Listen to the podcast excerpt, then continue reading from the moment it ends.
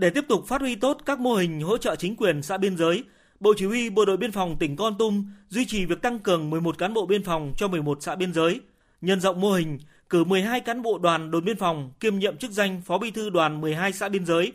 phân công tám mươi đảng viên đội công tác địa bàn các đồn biên phòng tham gia sinh hoạt tại bảy mươi mốt chi bộ thôn làng, cử bốn mươi sáu cán bộ đảng viên người dân tộc thiểu số kết nghĩa với bốn mươi hai hộ gia đình người dân tộc thiểu số nghèo,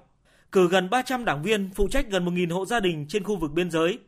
Thực tế cho thấy, những mô hình này của lực lượng biên phòng Kon Tum đã phát huy tốt hiệu quả, hỗ trợ các xã biên giới xây dựng chính quyền vững mạnh và phát triển kinh tế xã hội, nâng cao đời sống nhân dân.